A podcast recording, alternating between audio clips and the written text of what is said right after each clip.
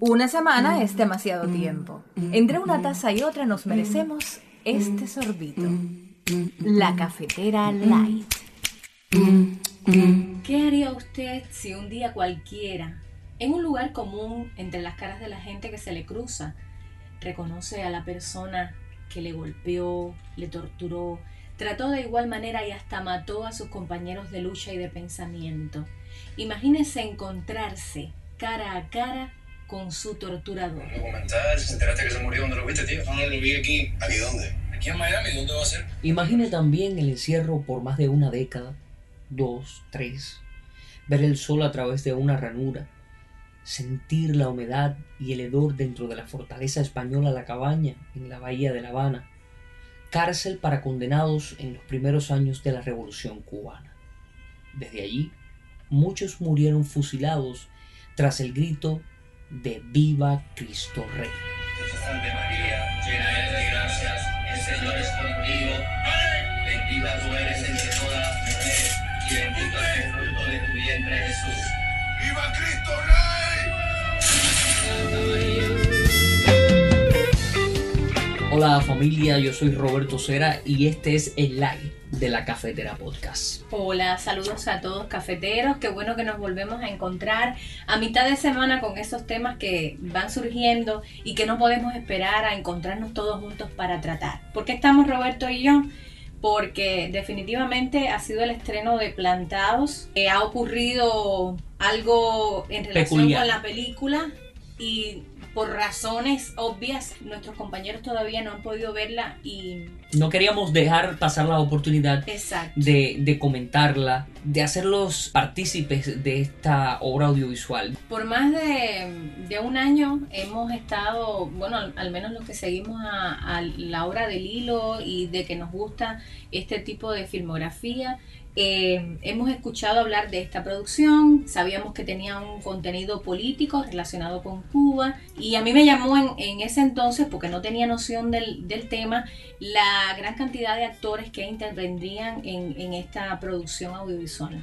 Actores eh, cubanos radicados en la ciudad de Miami, que para mí ese es uno de, los- de los logros también de la película. O sea, que, que les dé trabajo a actores cubanos, eso para mí también es súper importante y lo decía también su director en una de las entrevistas que hacía. Esta película se estrenó eh, hace apenas unos días, el día 12 de marzo, en el downtown de Miami, en el Miami Film Festival, y nosotros tuvimos la oportunidad de verla por YouTube. Decirle a todos que vimos la película en YouTube no me queda cargo de conciencia. La vi porque me llegó a mis manos y dije, tengo que verla porque no sé si voy a poder verla en el cine.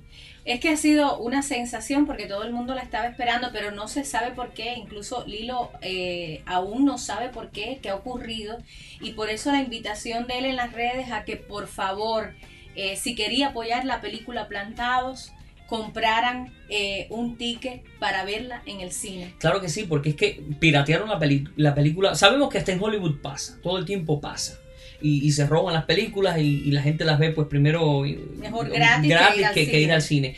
Pero eh, yo decía, no me arrepiento de haberla visto porque la voy a ir a ver, porque aquí en Tampa la van a pasar. Y yo voy a ir con varias personas, varios amigos que quieren ir a verla. Y creo que la voy a disfrutar Creo que va a muchísimo. ser el más. mejor apoyo. Sí. Quizás no, no se lo había planteado Lilo de que esto pudiera ocurrir, pero pasó. Desgraciadamente pasa con frecuencia, ya lo decía Robert, con muchísimas películas y, y lo que me llama la atención es que está en YouTube con bastante calidad, le cambian el nombre. En La una de a subir. en- Lo que pasa es que es- este tipo de en cosas. 24 horas el primer día tenía 70 mil reproducciones. Sí. Es que todo el mundo está siguiendo esta película porque da la casualidad que el Miami Film Festival eh, no sabemos qué ha pasado. Esto se dice supuesta y alegadamente que está teniendo problemas para difundir esta película. No se sabe si es por la temática que trata. Eh, no se sabe si el problema es directamente con, con Lilo, porque Lilo eh, también contaba en algunas entrevistas de que no ha podido presentarse. Muchos de sus cortos, muchas de- de sus películas las ha podido presentar en este festival de cine. Cosa que no entendemos porque esto es un festival netamente, eh, o sea, es un festival de Miami. Ya lo dice el nombre, Miami Film Es Festival. Y si es una producción donde sus realizadores, sus actores, la mayoría de- de- del equipo de realización está radicado en Miami y es una historia que, que interesa grandemente a la comunidad eh, cubana en Miami y por qué no a gran parte de, de la comunidad hispana y, por supuesto también a la norteamericana, es, es evidente que, que pudiera ser una de las joyas eh, por, por el tema que trata en este festival. Claro que sí, y según eh, su, su realizador, pues fue despreciada por este prestigioso festival. No sabemos qué ha pasado, esperemos que las cosas se aclaren y que todo, o sea, que, que quieran tomar conciencia de lo que representa para todos los cubanos esta película por la temática que trata. Lilo se encontró con muchísimos retos a la hora de la realización de plantados. Muchos de los protagonistas de este hecho histórico acaecido en las primeras décadas del triunfo de la Revolución Cubana, estamos hablando de años 60, 70, por supuesto están, muchos de ellos se encuentran con vida. El reto de muchos de, de estos presos políticos cubanos era de que esta historia no muriera y por más de dos décadas han tratado de llevar a material audiovisual esta película. Y creo que el mayor desafío para el realizador fue que los plantados vieran reflejada su lucha, su historia, su vida en esta película. ¿Sabes lo que pasa? En este caso, dos de los plantados fueron eh, quienes apoyaron esta producción y estuvieron de la mano con Lilo Vilaplana a la hora de la realización del guion y de llevar a cabo este proyecto. Sí, uno de ellos es Mario Chanes de Armas, quien ya falleció y que en un momento fue el preso político más antiguo del mundo. Y también está Eusebio Penalver Mazorra, quien cumplió 28 años de prisión, en lo que recibió el peor trato debido al color de su piel. Ángel Fana, José Oscar Rodríguez, quienes sirvieron también de asesores durante las filmaciones. En la película, eh, pues vamos a ver a muchísimos más que comparten sus historias. Esta película, ¿cómo se produjo? ¿Cómo, ¿De dónde salió el dinero? Pues un empresario cubano, Leopoldo Fernández Pujals, que hizo fortuna en España, fue quien aportó el dinero para la película, brindando así un homenaje, digámoslo de alguna manera, a su tío José Pujal Mederos, que, quien cumplió 27 años de una condena de 30. Les aconsejo a todos que vayan al cine y vean la película. Y el conflicto de la película comienza cuando estos Presos políticos. estos presos políticos tenían un uniforme diferente y entonces eh, deciden que van a ser presos comunes. No importa que su razón haya sido política, van a ser presos comunes y por eso la idea del mundo de que en Cuba no hay presos políticos. En 30 días fue grabada esta historia que por más de dos décadas sus verdaderos protagonistas trataban de llevarla a material gráfico. Gran parte fue grabada en Miami y la otra en Puerto Rico. Por ejemplo, el castillo de San Cristóbal se recreó, fue parte de la, De la recreación que hicieron de la cabaña. de la cabaña. A mí me impactó muchísimo porque por momentos estaba yo mirando el atardecer desde el malecón de La Habana viendo el morro. Ellos trataron primero de grabar cerca de Miami, como unas 5 horas de Miami. En un, En un castillo, que creo que se llama de, de San Marcos o algo Sí, así. O eso San- está en San Agustín. Y, y, pues tuvieron que irse a Puerto Rico porque saben que Puerto Rico es una de las ciudades que más se parece Sí, claro. a La Habana. Me llama la atención de la historia la buena dirección de actores. Tiene sus cositas, hay sus cositas como en todas cosas, pero mirándolo desde el punto de un realizador, en este sentido, que a pesar de la gran dirección de, de muchísimos actores, porque hay muchísimos actores, y Muchísimas generaciones, que eso es- muchísimos extras. No, y hay, que- hay generaciones, hay, que- hay hay que destacar esto, o sea, generaciones de actores con maneras de actuar totalmente diferentes. Actores con acentos que se han ido como diluyendo. Sí. No, no tanto este acento cubano que se, que se escuchaba en aquella época, o sabes, cuando tú vienes para acá y pasan muchísimos años que llevas aquí, pues Exacto. llegas a, a tener otro acento.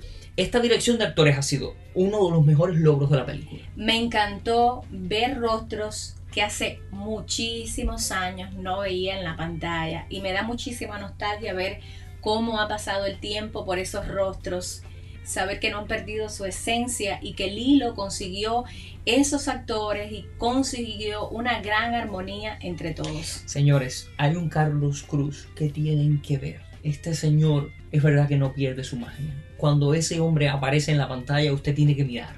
Es indiscutible esa magia que crea con, contigo, ese, ese clic que tú haces desde que lo ves. Y un Conrado Cogle Bonco, como todos los conocemos, espectacular. Me fascinó ver que no había un ápice de humorista en ese señor. Mis respetos. Ahora sí le doy un 10 como actor. Muchísimos otros que de verdad uno puede pues destacar. Está también, que a mí me gusta muchísimo Héctor Medina. irreconocible al principio, con Claro. esa barba que tiene. Un Albertico Puyol también que está ahí presente, que se hace notar. Con un personaje pequeñito, pero que sí muy bien. Y una Yani Martín, que la quiero mencionar, porque tiene un personaje pequeñito al final. Pero, chicos, qué buena es esta niña. De verdad, me gusta muchísimo cómo actúa, esa espontaneidad que tiene y, y me, me gusta mucho. Me encanta también la, la forma en que estos actores empatizan con la historia. Me reconozco, yo, Migdalia, como una gran ignorante de este tema plantado. Yo también lo reconozco. Y por eso quizás, por desconocer esta parte de la historia, o sea, yo conozco lógicamente, eh, ¿Qué pasó? Pero tú no, no- no- profundamente pues no pero has... profundamente reconozco. Y como no lo has sufrido Soy una tampoco. gran ignorante en el tema y no sufrí de cerca situaciones de este tipo, de, de- de presos políticos, de situaciones de este tipo. Soy una gran ignorante, lo reconozco. Pero me llama la atención grandemente con el respeto que el equipo de realización, los actores trataron esto. Por ejemplo, la maquillista es una argentina, Es una de apellido argentina. Fisher, si mal no recuerdo. Sí. Ella Ángela- logra de una Ángela manera de sencilla, sin exagerar, sin que la sangre salpique por las paredes, solo en el momento No justo y en la medida. Y en la medida en que debe hacerlo, el respeto, la medida de los textos. Esta película se centra en el guion y va contando. Entonces eso es lo que te mantiene atrapado todo el tiempo y te va queriendo saber más y queriendo conocer más la historia de estas personas que tú vas empatizando con ellas. Y tienes a un Abel Rodríguez haciendo un personaje pequeño y tú dices, este hombre de dónde salió, o sea, irreconocible porque la gente lo recuerda en Cuba por los galanes que hacía de joven, pero como tú lo ves ahora barbudo, todo de blanco, o sea, todo su barba blanca, todo su, su ca- prácticamente sin pelo, o sea, es increíble.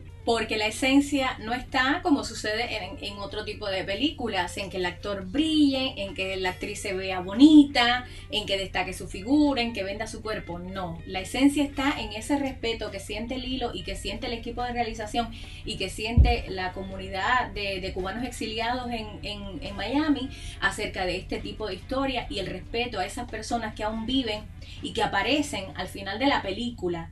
Y ya es el momento en que te lo pone los, pelos, los pelos de punta porque es increíble que estas cosas hayan pasado. Generalmente la gente piensa que no, pero uno puede ver en pantalla solamente un 2% de lo que pudo haber sido la realidad. Evidentemente la realidad supera la ficción, pero a través de la película logran trasladarte a esas celdas de castigo que me imagino que haya sido un gran reto para Lilo No, y para los actores, eso. para los actores fue increíble. O sea, imagínate tú que ellos no podían estar cuatro horas metidos ahí, tenían que salir. Y si ellos no podían Son aguantar cuatro horas, estas, llamadas celdas que son, tú tienes que estar parado completamente. Las gavetas, Las ellos le gavetas. llamaban las, las gavetas donde cabían solamente cuatro personas y Parados. se turnaban entre ellos, los ponían desnudos sobre sus propias heces, incluso la comida se la, se la tiraban y, y entre ellos pues se ponían de acuerdo para que uno se, se pudiera acostar en el piso y dormir porque apenas eran unas cosas chiquiticas, ya les digo, les decían la- las gavetas. Para mí eso fue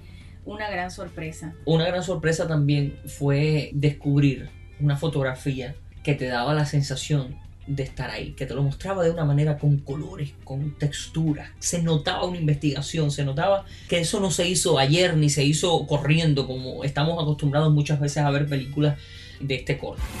Esto es La Cafetera. Live. Plantados es una película que me hizo sentir, que me hizo terminar con la sensación de que algo me oprimía el pecho. Eh, hablaba con una persona por teléfono y le decía, tengo la sensación de que me va a dar un infarto porque yo sentí ese dolor. Agradezco que historias como esta se lleven a la, a la gran pantalla y según tengo entendido, Lilo tiene en proyecto varias películas más de este tipo, entre ellas la del remolcador 13 de marzo. A mí, realmente, cuando terminé de ver la película, aparte de esa sensación abrumadora que te queda, lo que me quedó fue una gran decepción, no de la película, por supuesto, que me gustó muchísimo, sino de, de mí como persona, de no saber de, de- mi historia, de no saber de, de realmente qué es lo que pasó y, y de cómo siguen ocultando y cómo, cómo esas cosas se siguen desapareciendo. Y personas como nosotros, que, que somos un poco más de esta generación, no tenemos conocimiento. Por lo tanto, agradezco tanto esta película. Sí, porque estamos hablando Curiosa. también no solo de los hijos, esta historia que va contada paralelamente en dos épocas, habla también de los hijos, de cómo hay hijos que no conocieron a sus padres por estar en prisión. De cómo sufrieron los hijos de los padres que estaban en prisión, que se hicieron grandes y Sí, nunca los conocieron. Los únicos que fueron maltratados no fueron solamente lo- los presos políticos, las familias cuando iban de visitas también eran requisadas, eran maltratadas o de plano le decían, usted es la madre de fulano, ah sí, lo fusilamos ayer, le daban media vuelta y se iban. ¿Cómo usted le va a dar una noticia así a una madre que acaba de perder a su hijo en cualquiera de las circunstancias? Porque piense de la manera en que piense.